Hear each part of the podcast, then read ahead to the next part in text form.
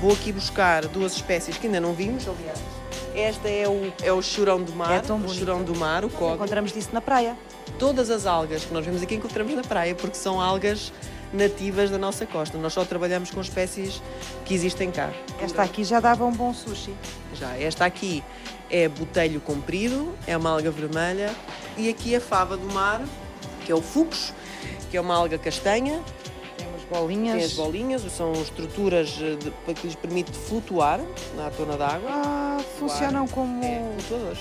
É. giro. e rebentam. É, é uma forma de estarem expostas eh, à luz e aos nutrientes na, na corrente, se manterem à tona. É uma alga esta muito rica em iodo, também é muito, é muito usada também na cosmética e em produtos funcionais, pelos alginatos que tem, pelo fucoidano, que é um polissacarídeo, são tudo termos químicos, são químicos naturais que só se conseguem extrair de algas e é isso que lhes dá o valor. Pronto, depois de ser lavada, a alga tem dois caminhos, ou é misturada com sal para conservar e é mantida no fresco, ou vai para um túnel de desidratação Para secar a alga. para secar a alga. Esta é a nossa maternidade, é uma das salas da maternidade. E que bebê é este? É a nori, a nori do Atlântico, que nós conhecemos a nori mais pelas folhas que consumimos do sushi. Nós também temos cá espécies, eh, o nome científico é Pórfira, dioica ou umbilicalis, nori atlântica, ou o nome comum que nós lhe damos, em homenagem aos Açores, erva patinha, porque é uma alga também que existe histórico de consumo em algumas ilhas dos Açores. Os pastéis de erva patinha que ainda hoje são feitos na- nas ilhas açorianas. Eh, e nós, na vez de chamarmos Nori Atlântico, quisemos ir buscar o nome mais nacional e escolhemos o nome erva patinha. Porquê que Helena Abreu cultiva algas? Eu sou bióloga marinha, de formação na Universidade dos Açores e tomei contacto com as algas nos Açores ainda, a nível da ecologia, a componente ambiental, mais e o papel que as algas têm no ecossistema. E aliar a aquacultura, a aquacultura sustentável, ao papel no ambiente que as macroalgas marinhas podem ter, foi o que me atraiu. Esta é a nossa maternidade. Nós temos duas salas, uma que imita as condições de verão e outra imita as condições de inverno, a nível de luz e de temperatura, para que realmente possamos condicionar as algas e que elas entrem nas fases de reprodução quando nós desejamos.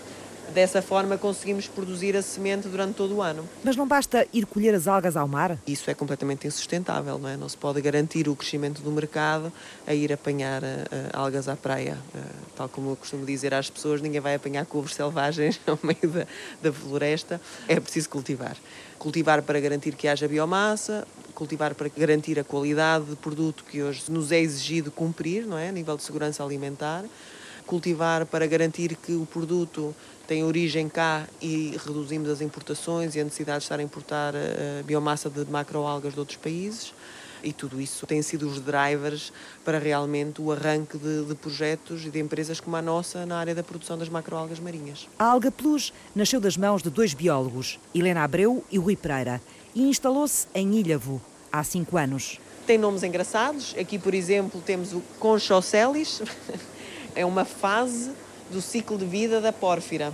Porquê que a água está ah, sempre em movimento? É simplesmente para manter toda a biomassa em movimento e expô-las da melhor forma à luz e aos nutrientes que estão dentro da água. Se elas estivessem acumuladas no fundo, não iriam crescer de forma eficiente todas as algas que estão lá dentro. Aqui já temos as folhas de nori, que têm alguns milímetros. Daqui a uns dias, depois passam para o exterior para acabar a, a produção. Estas lâminas são os gametófitos e também nas algas há fêmeas e machos e há cruzamento. Eh, os nossos gametófitos vão lá para fora, aqui tem alguns milímetros e no exterior ficam cerca de 4 a 6 semanas a acabar de, de crescer até serem colhidas para processamento. Tudo é produzido cá dentro, é um sistema integrado. Nós fomos pela primeira vez buscar algas à praia, fomos em 2012, em 2013, desde aqui a zona de Aveiro até Mindelo. Colhemos, no caso da erva patinha, fêmeas que já estavam maturas. Fizemos o processo de libertação dos esporos e a implementação do ciclo de vida. Da Porphyra dioica, que é uma das espécies de erva patinha, temos 23 diferentes variedades da mesma espécie. Da Porphyra umbilicalis temos 5, penso eu vamos testando e vendo quais são as variedades que melhor se adaptam Temos de ter prevenção quando não ouvimos falar dos problemas das doenças na agricultura intensiva ou na produção animal. Nós aqui não estamos a fazer uma produção intensiva de macroalgas, mas vamos nos prevenindo e vamos mantendo as diferentes variedades, porque assim mantemos a biodiversidade genética também dentro da nossa produção. E porquê que está tanto frio aqui? está frio, porque, porque estas algas nós mantemos-las aqui a uma temperatura de 14 graus e hoje está mais calor lá fora. Tem a ver com as condições ótimas de reprodução das algas para a maternidade funcionar. Primeiro estava na área da, das pescas, do peixe, do, do, marisco, mas também de outros invertebrados como os pepinos do mar. Quem? um pepino do mar é, bueno, é um invertebrado marinho, um animal marinho do grupo das estrelas do mar, dos ouriços do mar, eu sempre digo que é a irmã feia das estrelas do mar, não é? Todo o pessoal gosta muito das estrelas do mar, mas quase ninguém conhece os pepinos do mar. São muito, muito interessantes porque têm muitas propriedades que as pessoas uh, normalmente não conhecem. Mercedes Gonzalez Wangmert, a bióloga marinha de Múrcia, fez do Centro de Ciências do Mar, na Universidade do Algarve, a casa dela. A dela e a dos pepinos do mar. Nas costas, normalmente na maré baixa, é fácil encontrar aqui, por exemplo, no Algarve, é muito fácil encontrar em Olhos d'Água, em Ria Formosa, em Praia de Faro, Sagres. Durante a maré baixa é, é possível encontrar. Por exemplo, na China, elas estão a usar o pepino do mar com fins eh, medicinais, não só como alimento, também com fins medicinais, desde faz muito tempo, desde a dinastia Qing e a mim, século X, XI, incluso antes.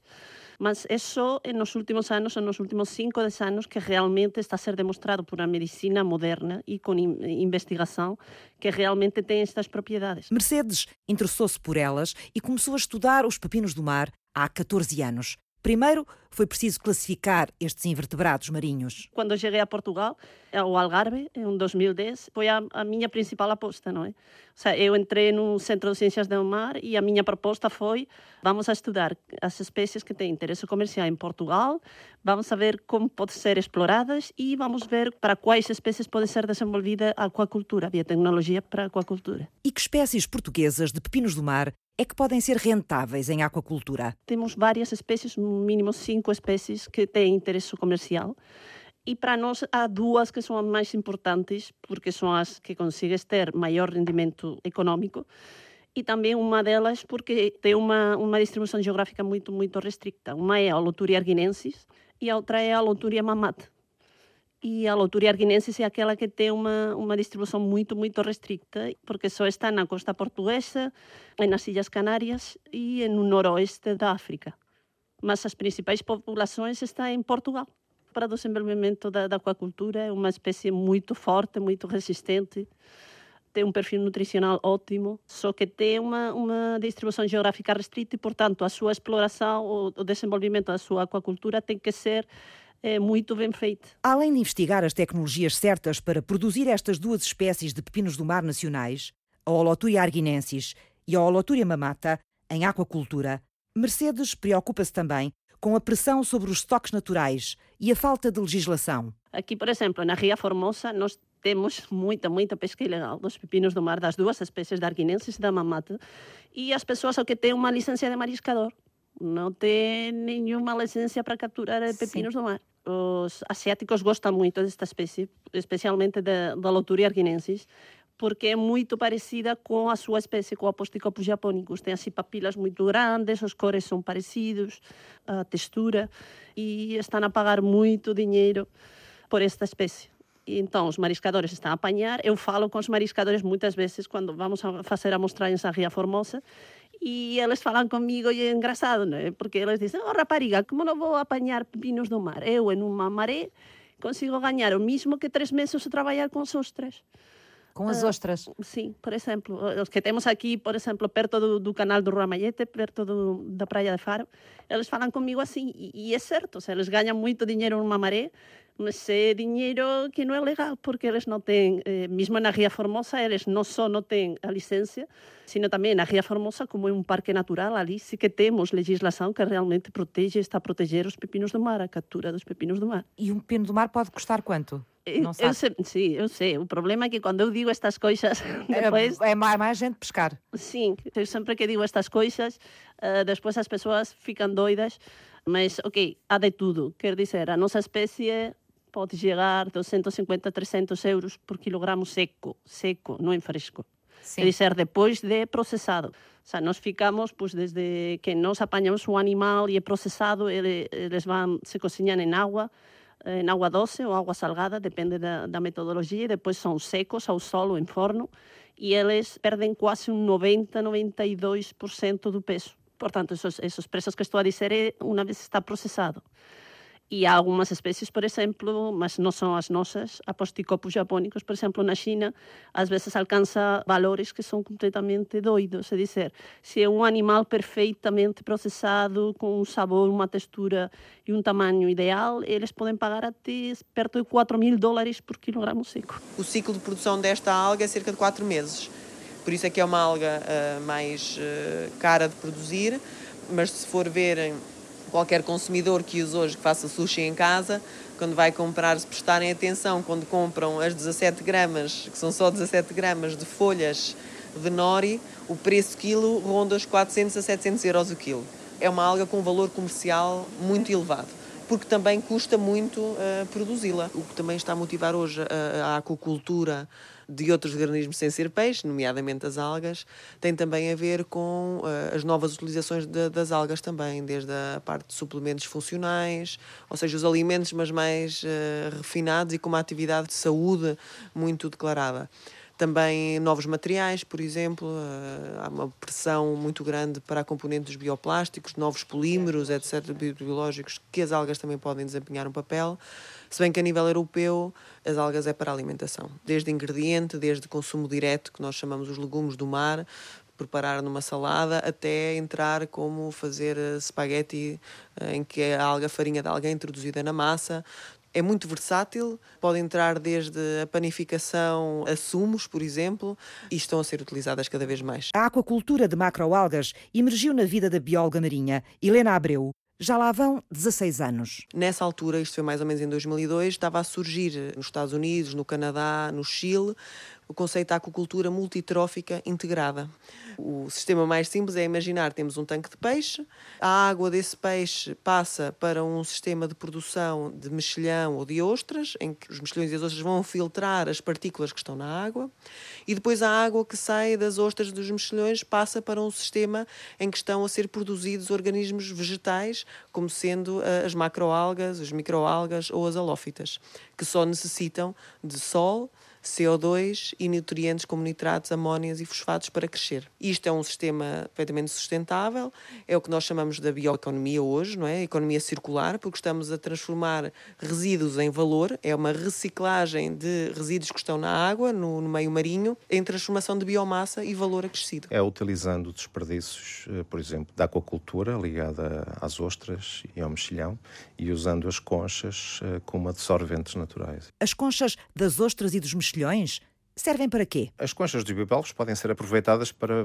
fins múltiplos, seja para a construção, porque como têm calcário, podem ser uma boa fonte também de calcário para a construção, para blocos. Vítor Vasconcelos, biólogo e presidente do CIMAR, o Centro de Investigação Marinha e Ambiental, da Universidade do Porto. Mas também neste caso nós vamos uh, desenvolver um, um, produto que pode ser usado como um absorvente natural. O que é isso? É usar a capacidade destas conchas, depois de processadas, obviamente, para absorver contaminantes que existam na água, por exemplo. É? Se tivermos uma água contaminada, podemos fazer uma formulação que faça com que este pó das conchas dos bivalves absorva metais pesados, pesticidas, etc., possa ser colocado em recipientes que são colocados nos locais, absorve esses contaminantes e depois retiramos esses resíduos para serem depois tratados. Portanto, é quase como uma, uma esponja que vai uh, absorver os contaminantes de uma forma natural e dessa forma valorizar um recurso que à partida seria desaproveitado. Desenvolver conhecimento para aproveitar melhor os recursos marinhos e transformá-los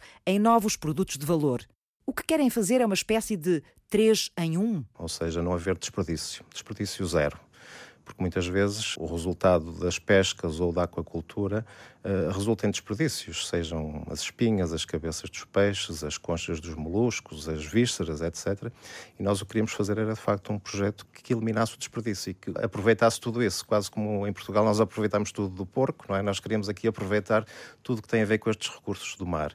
E, portanto, aqui a ideia era desenvolver, de facto, novos produtos que pudessem ser comercializados para que, por um lado, eh, aumentássemos a apetência por produtos do mar. E, portanto, a ideia é pegar em, em, na investigação científica que fazemos, nós e os outros parceiros, e depois fazer com que isso tenha uma aplicabilidade no tempo de vida do projeto. O projeto Valor Mar tem três anos para converter ciência e tecnologia em produtos do mar inovadores.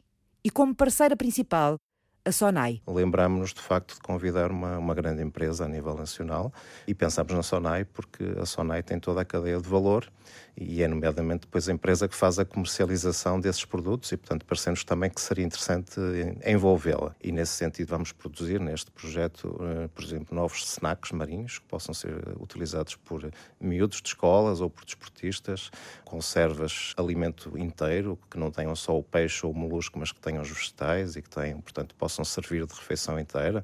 Vamos também produzir, por exemplo, novos eh, produtos que possam servir para prolongar o tempo de vida dos filetes de peixe nas prateleiras, utilizando revestimentos naturais, comestíveis e, portanto, dessa forma fazer com que o peixe aguente mais tempo. Peixe fresco? Peixe fresco, exatamente, peixe em filete. Novos alimentos, cozinhados pela biologia nas bancadas onde se pratica a investigação académica. Para nós será extremamente interessante não só poder publicar os resultados e ir aos congressos como fazemos normalmente, mas também ter patentes que possam, eh, digamos, resultar desta investigação, mas principalmente ter produtos que depois possam ser usados pelas empresas que estão a jusante. Que recursos são estes? Falou-me do peixe, falou-me dos bivalves, são esses apenas ou há outros recursos que vão incluir são, aqui neste serão projeto? Serão todos os recursos que podem derivar do mar e podemos começar pelas micro e macroalgas. É? Hoje em dia também cada vez mais se vê a utilização das algas uh, na, na alimentação humana nutrientes possam ser utilizados por todos nós.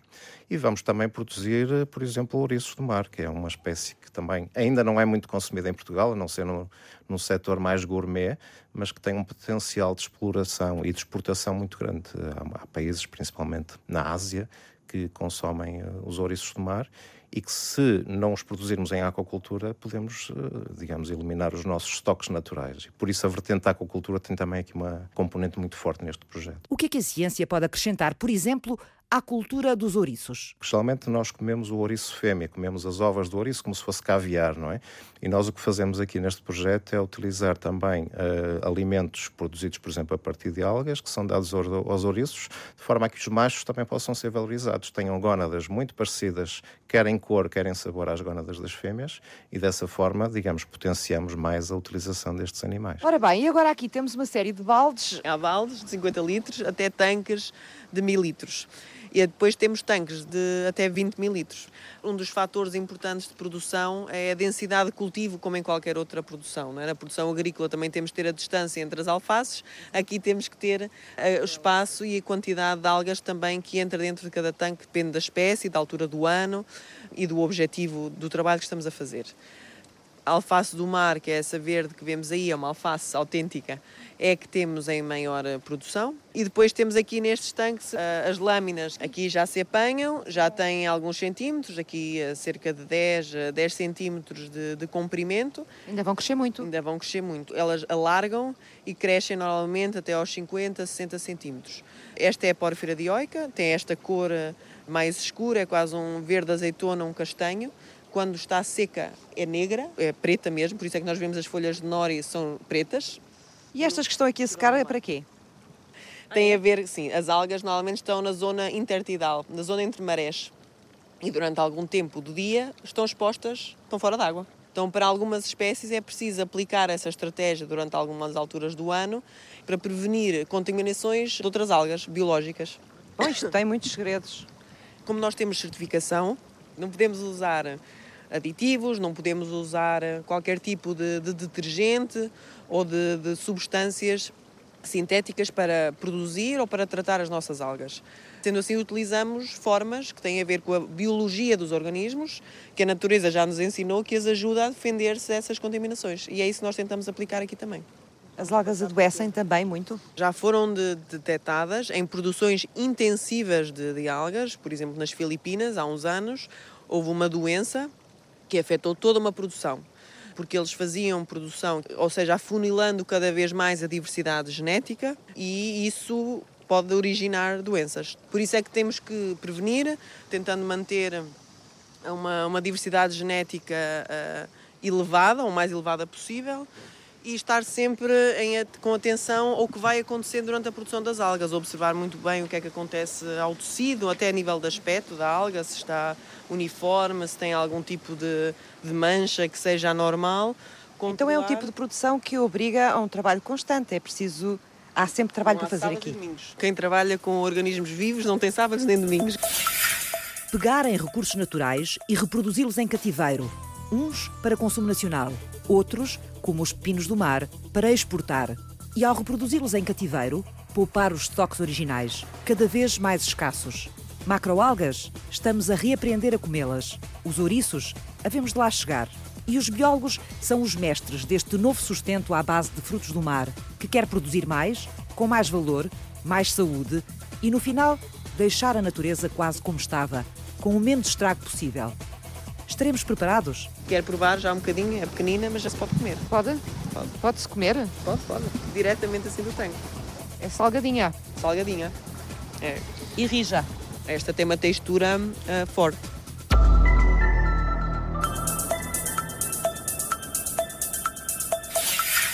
Temos uma biodiversidade de macroalgas marinhas do Atlântico elevada, comparável à que existe no norte de França, Reino Unido e Irlanda, que são apontadas como as zonas de maior diversidade dos três grupos de macroalgas, as verdes, as vermelhas e as castanhas. A bióloga marinha Helena Abreu é investigadora em aquacultura de macroalgas. Temos umas condições de, a nível de fatores ambientais, como temperatura, a luz principalmente, muito balanceadas ao longo do ano, que nos permite para as espécies-alvo que elegemos produzi-las durante todo o ano.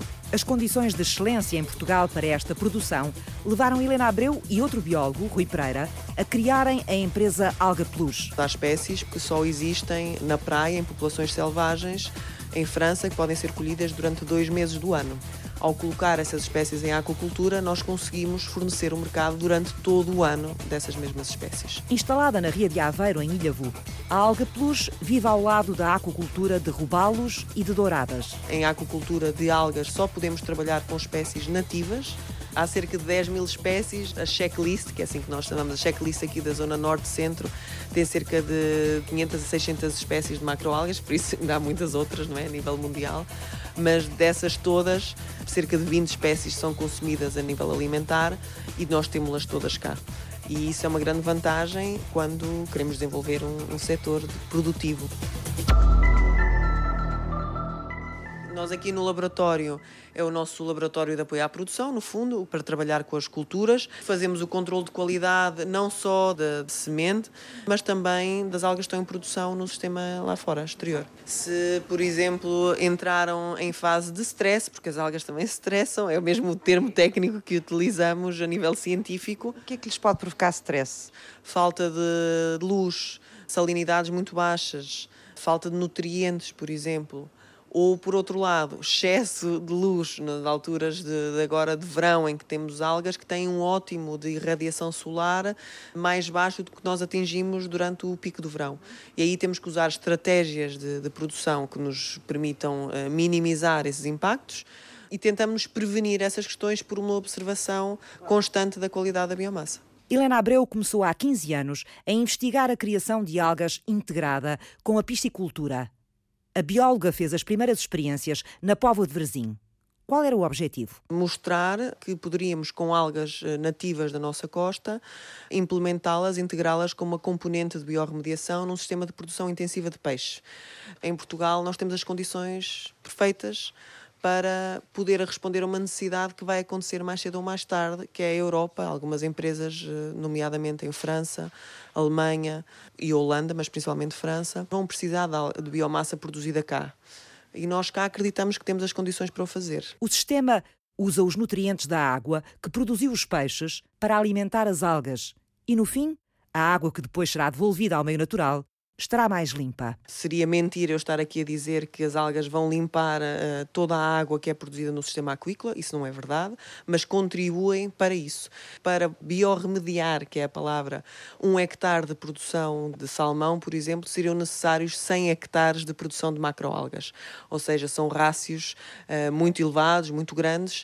Uh, agora, todos nós podemos fazer sempre um bocadinho, por isso é melhor ter um sistema em que temos alguma biorremediação, complementado com outros sistemas de tratamento de águas que existem hoje. Helena esteve dois anos na Irlanda a desenvolver sistemas integrados de cultivo de macroalgas. Eu fui para lá trabalhar para fazer produção de algas em mar, no mar, aquacultura multitrófica integrada de salmão em jaulas e com cultivo de macroalgas, as chamadas kelp, em linhas, em sistemas de long line em mar aberto. Em mar aberto é possível cultivar as algas eh, em, em linha? Isso é impressionante. É. É assim que são produzidas a maior parte das algas uh, no mundo. São produzidas 25 milhões de toneladas de algas anualmente. A nível de biomassa, é o organismo aquático mais produzido, a nível de tonelagem. São produzidos principalmente na China, Indonésia, Filipinas, Coreia e são sistemas de long line, de sistemas flutuantes, basicamente, colocados no mar. Claro que são zonas abrigadas, não têm ondulação. Eh, não é aqui o nosso mar. Não, não, não é como aqui. Na altura fui para lá, fui contratada para ir implementar o cultivo de algas uh, junto às aulas de salmão. Conseguiram pôr em prática a cultura? Sim, sim. Uh, estão hoje a produzir duas espécies que nós aqui em Portugal não podemos produzir durante todo o ano. A Irlanda é mais fria.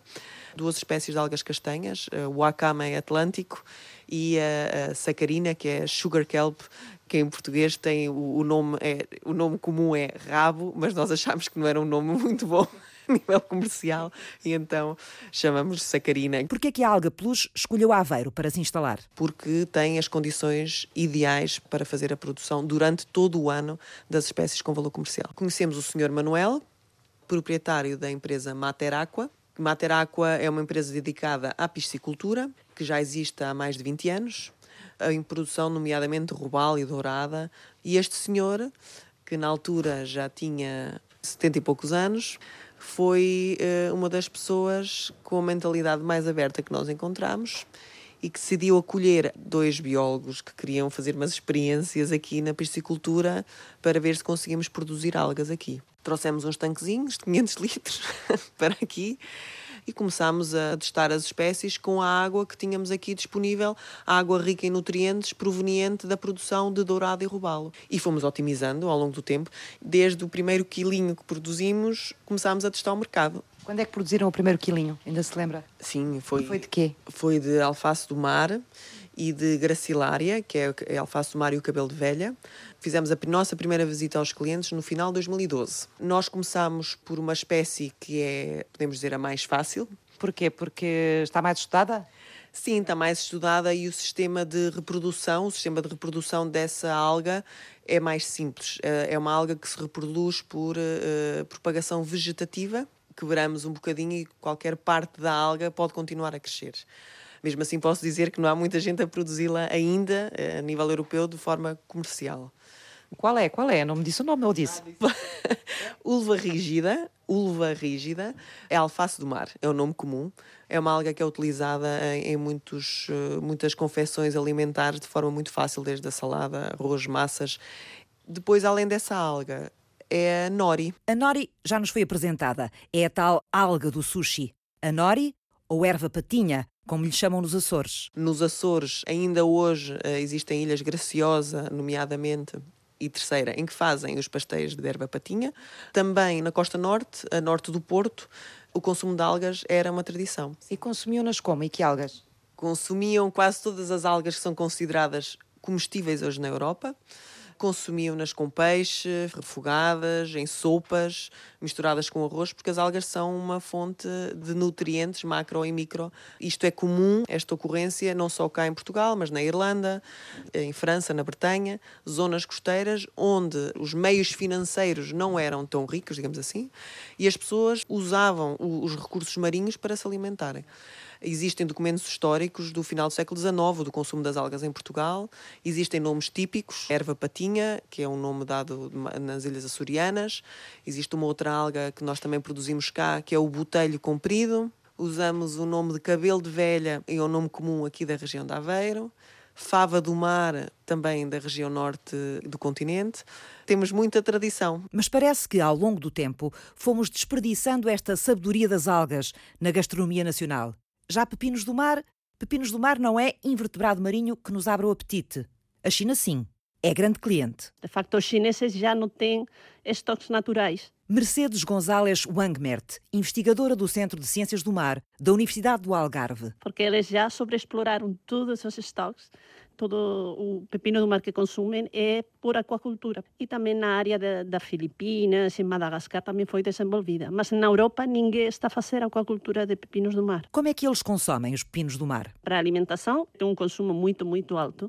Em muitas famílias chinesas, eles consumem um pepino do mar por pessoa a dia. É dizer, a produção que tem que ter é brutal e consumem como alimentação, mas também eles consumem produtos derivados de, do pepino do mar também para, com fins medicinais. Há quatro anos, a bióloga fez a primeira grande conquista para a futura aquacultura de uma espécie portuguesa de pepinos do mar, a Holotúria arguinensis. Conseguimos induzir a reprodução da espécie e conseguimos manter as larvas e os juvenis, que isso foi o grande acontecimento, porque até agora ninguém tinha conseguido na Europa e nós tínhamos conseguido juvenis e que sobreviveram. A primeira reprodução induzida de pepinos do mar na Europa foi feita na estação do Ramalhete, em plena Ria Formosa. Mas por que é que é preciso manipular as condições de procriação destes invertebrados, Mercedes? Na aquacultura não devemos depender só da mãe natureza, porque senão a produção pode ser limitada. Nós apanhamos machos e fêmeas da, da Ria Formosa, temos as licenças, obviamente, do ICNF, eh, mantemos en tanques, en un exterior, nas mesmas condições que están en a guía, mas nós inducimos a reprodução com um choque térmico. Nós incrementamos a temperatura da água 2, 3 graus. Isto faz que os machos liberem o esperma. Junto com o esperma, liberam umas feromonas, umas substâncias que vai permitir a maduração dos ocitos, dos ovos das fêmeas. E depois de 40 minutos, as fêmeas liberam os ovos e na água, na coluna da se produz a fecundação dos ovos com o esperma e nós apanhamos estes ovos fecundados e já vamos tratar a alimentação das larvas, porque a, o desenvolvimento do ovo até que temos um juvenil de pepino do mar leva várias fases larvárias, não é? Que vocês estudaram também. Sim, nós estudamos e também estudamos a alimentação, porque não é, não é igual a alimentação nos diferentes estadios larvários. Isto é uma fase muito importante, porque aqui é onde se produz a maior mortalidade. Na prática enganam os animaizinhos, é o que fazem, não é? Enganam-nos. Coitadinho, sim. É um mesmo assim, isso. mesmo assim. Por exemplo, uh, no mar, em condições naturais, o pepino do mar uh, reproduz quantas vezes por ano? Eles, se as condições são ótimas em um meio natural, eles também podem reproduzir várias vezes, mas não seis vezes ou oito vezes, como nós conseguimos. Isso não cria nenhum tipo de stress sobre os animais? nós tratamos muito bem os nossos animais. Sim, Parece não. assim uma violência, não é? é sim, não, não. Quando eu falo do, do estresse térmico, as pessoas ficam como, como que estresse térmico? É, estresse térmico é incrementar a temperatura da água 2, 3 graus. Exato, não, não é, é pô-los a cozer na Sim, água. não, não, não podemos a cozer. E depois também às vezes eh, os indivíduos começam a liberar o esperma, mas outras vezes não. Nós temos uns, uns protocolos de, de, atuação, é dizer, depois de passar 30 ou 40 minutos com esse incremento de temperatura, se os animais não estão a liberar ovos ou a liberar eh, o esperma, nós retiramos dessas condições. E como é que se apanham os pepinos do mar, na ria? Normalmente o, pepino do mar é apanhado ou com garrafa de mergulho ou com juca. O juca que é um, uma embarcação que tem um compressor e do compressor temos três ou quatro reguladores para mergulhar embaixo da água e eles estão para o fundo andar e apanhar os pepinos do mar. Ah, é preciso ir lá ao fundo do mar, que é onde eles andam? Sim. Também podes apanhar durante a maré baixa, que é o que estão a fazer normalmente os mariscadores. Que é quando eles vêm ter à costa, é isso? Sim. Por exemplo, muitas das apanhas ilegais na Ria Formosa foram em, em áreas protegidas, totalmente protegidas, como é nas ilhas, em Culatra ou em Armona, perto dos canais, e eles estavam a, a mergulhar com garrafa. É o churão do mar, é, o nome em latim é o Codium tumentosum. É muito bonita, parece uma esponja verde. É, parece uma esponjinha, nós chamamos o nosso pompom. Tem procura de mercado não só no alimentar, mas também na cosmética e que só existem na natureza e nas praias durante um a dois meses em que podem ser colhidas. E o objetivo aqui é escolhermos espécies que possamos produzir durante todo o ano. E essa é uma dessas que também podemos fazer. Aqui já estamos nos tanques de, de 7 mil litros, em que temos diversas espécies, e vou pegar só na, na pórfira, que é para ver já o tamanho dela um bocadinho maior. Pronto. Ah, tão grande. E a cor parece que já mudou outra Já está mais esverdeada. Pronto, esta é a pórfira dioica que continua aqui a crescer. Mais uma semanita e é recolhida. Porque temos que ver sempre se as algas já estão a chegar ao ponto de maturação. Esta espécie vai crescendo e vai maturando a nível reprodutivo. Quando as algas estão maturas, temos que as recolher antes disso, porque senão elas reproduzem e todo o tecido, 100% do tecido, se diferencia, as células diferenciam-se as estruturas reprodutoras e desaparece. Em dois dias podemos ficar sem tanque. Como é que sabem quando é que elas estão a chegar a esse ponto e conseguem recolhê-las antes? Tem a ver com a coloração, as, as, as células marginais uh, diferenciam-se, começa pelas margens da, da, das algas e começamos na pórfira, começamos a ver tonalidades de vermelho ou de amarelo e sabemos que elas estão a começar a diferenciar. E nessa altura temos que. Até elas depois vão se desintegrar. desintegrar. Em... em algumas espécies é isso que acontece. Para formar outras algas. Para formar outras algas. Todas passam não, por esse processo? Todo, não, não são todas. Estas, por exemplo, normalmente nós chamamos as algas em forma de lâmina, de folha, as blades, têm muito esta, este processo reprodutivo. Eh, esta que estamos a ver aqui, por exemplo, é o cabelo de velha, é uma alga filamentosa, é uma alga que se reproduz, mas mantém sempre a estrutura. Mas todos os organismos, quando estão a dedicar energia para a reprodução, deixam de crescer. Por isso nunca é bom que elas estejam em fases reprodutoras, porque quer dizer que é antes. Jovens adultos, no vigor da vida. Isto ainda são bastante estanques, é? A aquacultura em Portugal ainda não é muito desenvolvida face aos recursos que temos. Não é? Nós temos um mar imenso, não só as zonas costeiras, mas também o mar profundo. Vítor Vasconcelos, investigador e presidente do CIMAR, o Centro de Investigação Marinha da Universidade do Porto, em Matosinhos. Interessava-nos também uh, ajudar os aquacultores, ou os futuros aquacultores, a otimizar os processos, uh, desenvolvendo modelos, por exemplo, que lhes permitissem uh, otimizar o alimento consoante a temperatura da água, ou consoante o estado de desenvolvimento dos peixes. Este projeto também vai fazer modelos que, utilizando modelos atmosféricos, otimizem depois para os aquacultores poderem melhorar os custos. Otimizar os modelos de aquacultura é um dos objetivos do projeto Valor Mar, que junta universidades e empresas em busca de caminhos novos para os recursos marinhos, como snacks e refeições rápidas vindas do mar. Mas há uma terceira área no valor mar. Qual é, Vitor? A terceira tem a ver, ainda não falamos, com o desenvolvimento de produtos de valor acrescentado, por exemplo, eh, com aplicação biotecnológica. Novos medicamentos, novos cosméticos, produtos que podem ser usados para limpar o ambiente a partir das cascas dos, dos bivalves, etc. Falta uma, que é o rastreamento dos produtos. Que área é esta? De uma próxima vez consumir uma conserva de peixe, vai com o seu telemóvel, eh, através de um código de barras, perceber onde é que aquele peixe foi pescado, eventualmente o nome do pescador, o nome do barco, a temperatura da água e todo o processo que vai desde a pesca até à produção da lata. Portanto, a nossa ideia é os produtos que sejam produzidos a partir deste processo tenham digamos assim, o seu bilhete de identidade desde a nascença, seja na produção da aquacultura, seja na pesca. Perceber, muitas vezes, se houver um problema no processamento, perceber onde é que isso possa ter acontecido, porque temos todo o registro histórico do, do produto, uhum. para o consumidor ter confiança, não é? O Valor Mar tem 8 milhões de euros para criar tecnologia e novos produtos a partir do mar. É liderado pela SONAI e tem três anos para entregar resultados ao mercado. Eu estou convencido que vamos conseguir, eh, eu diria até ao fim do primeiro ano, já apresentar alguns produtos, nomeadamente na área mais de informática, os tais modelos para a utilização da aquacultura ou o software usado para a rastreabilidade dos alimentos.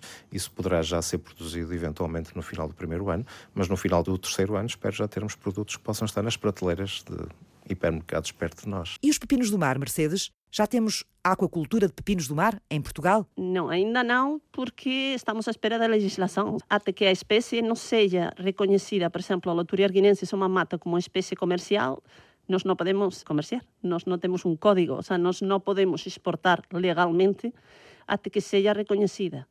Em Portugal, nós também estivemos a falar com serviços de pesca, com o ICNF, com o IDMA e estamos à espera da, da confirmação. Curiosamente, num país em que anda há vários anos a falar da economia do mar, muito, muito, uh, mas depois uh, os entraves continuam a ser, a ser, os mesmos, não é? é? É, Eu também fico assim surpresa porque realmente Portugal, eu olho para Portugal, eu vou para a Ria Formosa, vou para, para a costa e eu estou a olhar e digo, que potencial de Portugal para a aquacultura é brutal.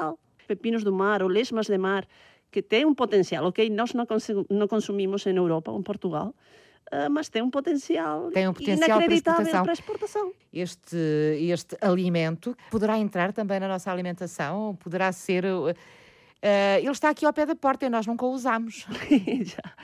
Eu estou a rir porque acho que é difícil. É difícil que a cultura europeia adopte este alimento como. Não sei, nós há uns anos não comíamos sushi, agora somos doidos por sushi. Pode ser, pode ser, mas, uh, mas realmente eu experimentei e não, realmente não mal. eu pensava que ia ser muito pior. A nossa loturia arginensis eu gosto muito, é parecida com o polvo seco o sabor e é bom, quer dizer, eu consumia, eu consumo. Como é que os uh, chineses a consomem? Disse-me que vai lá várias vezes, uh, portanto também deve ter experimentado lá, não? Sim. Uh, e então, e como é que eles a consomem? Eles têm muitas, muitas receitas. Eles normalmente o que fazem é que eles compram uh, já seco e depois eles reidratam 24 48 horas em água e depois já cozinham. Então tem várias receitas, mas a, a mais famosas são uma é como com sopa, com caldo. Eh, e eles estão a pôr ali o animal inteiro, que aquilo é que é um pouquinho estranho, não é? E eles fazem com, com vegetais e batatas e alho, um caldo, uma sopa, e tens um animal inteiro. Que, assim, Diz isso com um bocadinho... Não digo porque tu olhas para o animal, todas as pessoas estão a olhar para ti na mesa e até que tu não comas, ninguém, ninguém está a comer e tu estás ali com os palinhos aqueles a tentar de tratar de apanhar esse animal inteiro. Não é, não é fácil. Não é fácil, não é fácil, mas consigues, consigues, comes e não está muito mal. Não e sei. Assim, mas nós aqui também já fazemos uma feijoada, que é uma coisa muito portuguesa, de soja. Sim. Quem sabe também podemos fazer de pepinos do mar. É, pode não ser, é? pode ser. Nós aqui ainda não conseguimos encontrar a forma de os, de os encaixar. Mas se calhar a feijoada é uma, uma boa ação. Ah, provavelmente temos que pensar Vamos nisso. deixar ali a ideia. Fizeram este programa Helena Abreu. Então, mas estava com as mãos na massa lá na Irlanda. Porquê que voltou? Por ser um bocadinho louca, a brincar. Mercedes Gonzalez Wangmet. Todos os anos recebemos pessoas de universidades chinesas e se tu olhas para as suas caras quando estão a ver os nossos uh, pepinos do mar, é como vou levar e vou fazer aquacultura desta espécie ali na China, porque esta é a espécie ótima. Como é que vocês não estão já a produzir isto e como é que vocês não estão já a apanhar estas espécies? Portanto, eles ficam de água na boca. Ficam, uau, esta espécie é ótima. Eu, eu acho que eles já estão a ver o, o animal em um platinho para comer. Vítor Vasconcelos. Nós temos é que encontrar no nosso país as potencialidades mais interessantes para as espécies que vamos querer produzir. Portanto, o que temos é que encontrar o nosso caminho. Francisca Alves fez o apoio à produção. Sob a marca Toque de Mar são os produtos alimentares. Alface do mar, erva patinha, o botelho comprido e o musgo irlandês. Diogo Manso cuidou da pós-produção áudio. Sal, flor de sal e sal marinho com um mix de algas, também sal e flor de sal com alface do mar. Eduardo Maio realizou e apresentou. Depois aqui temos a nossa conserva de sardinha com algas.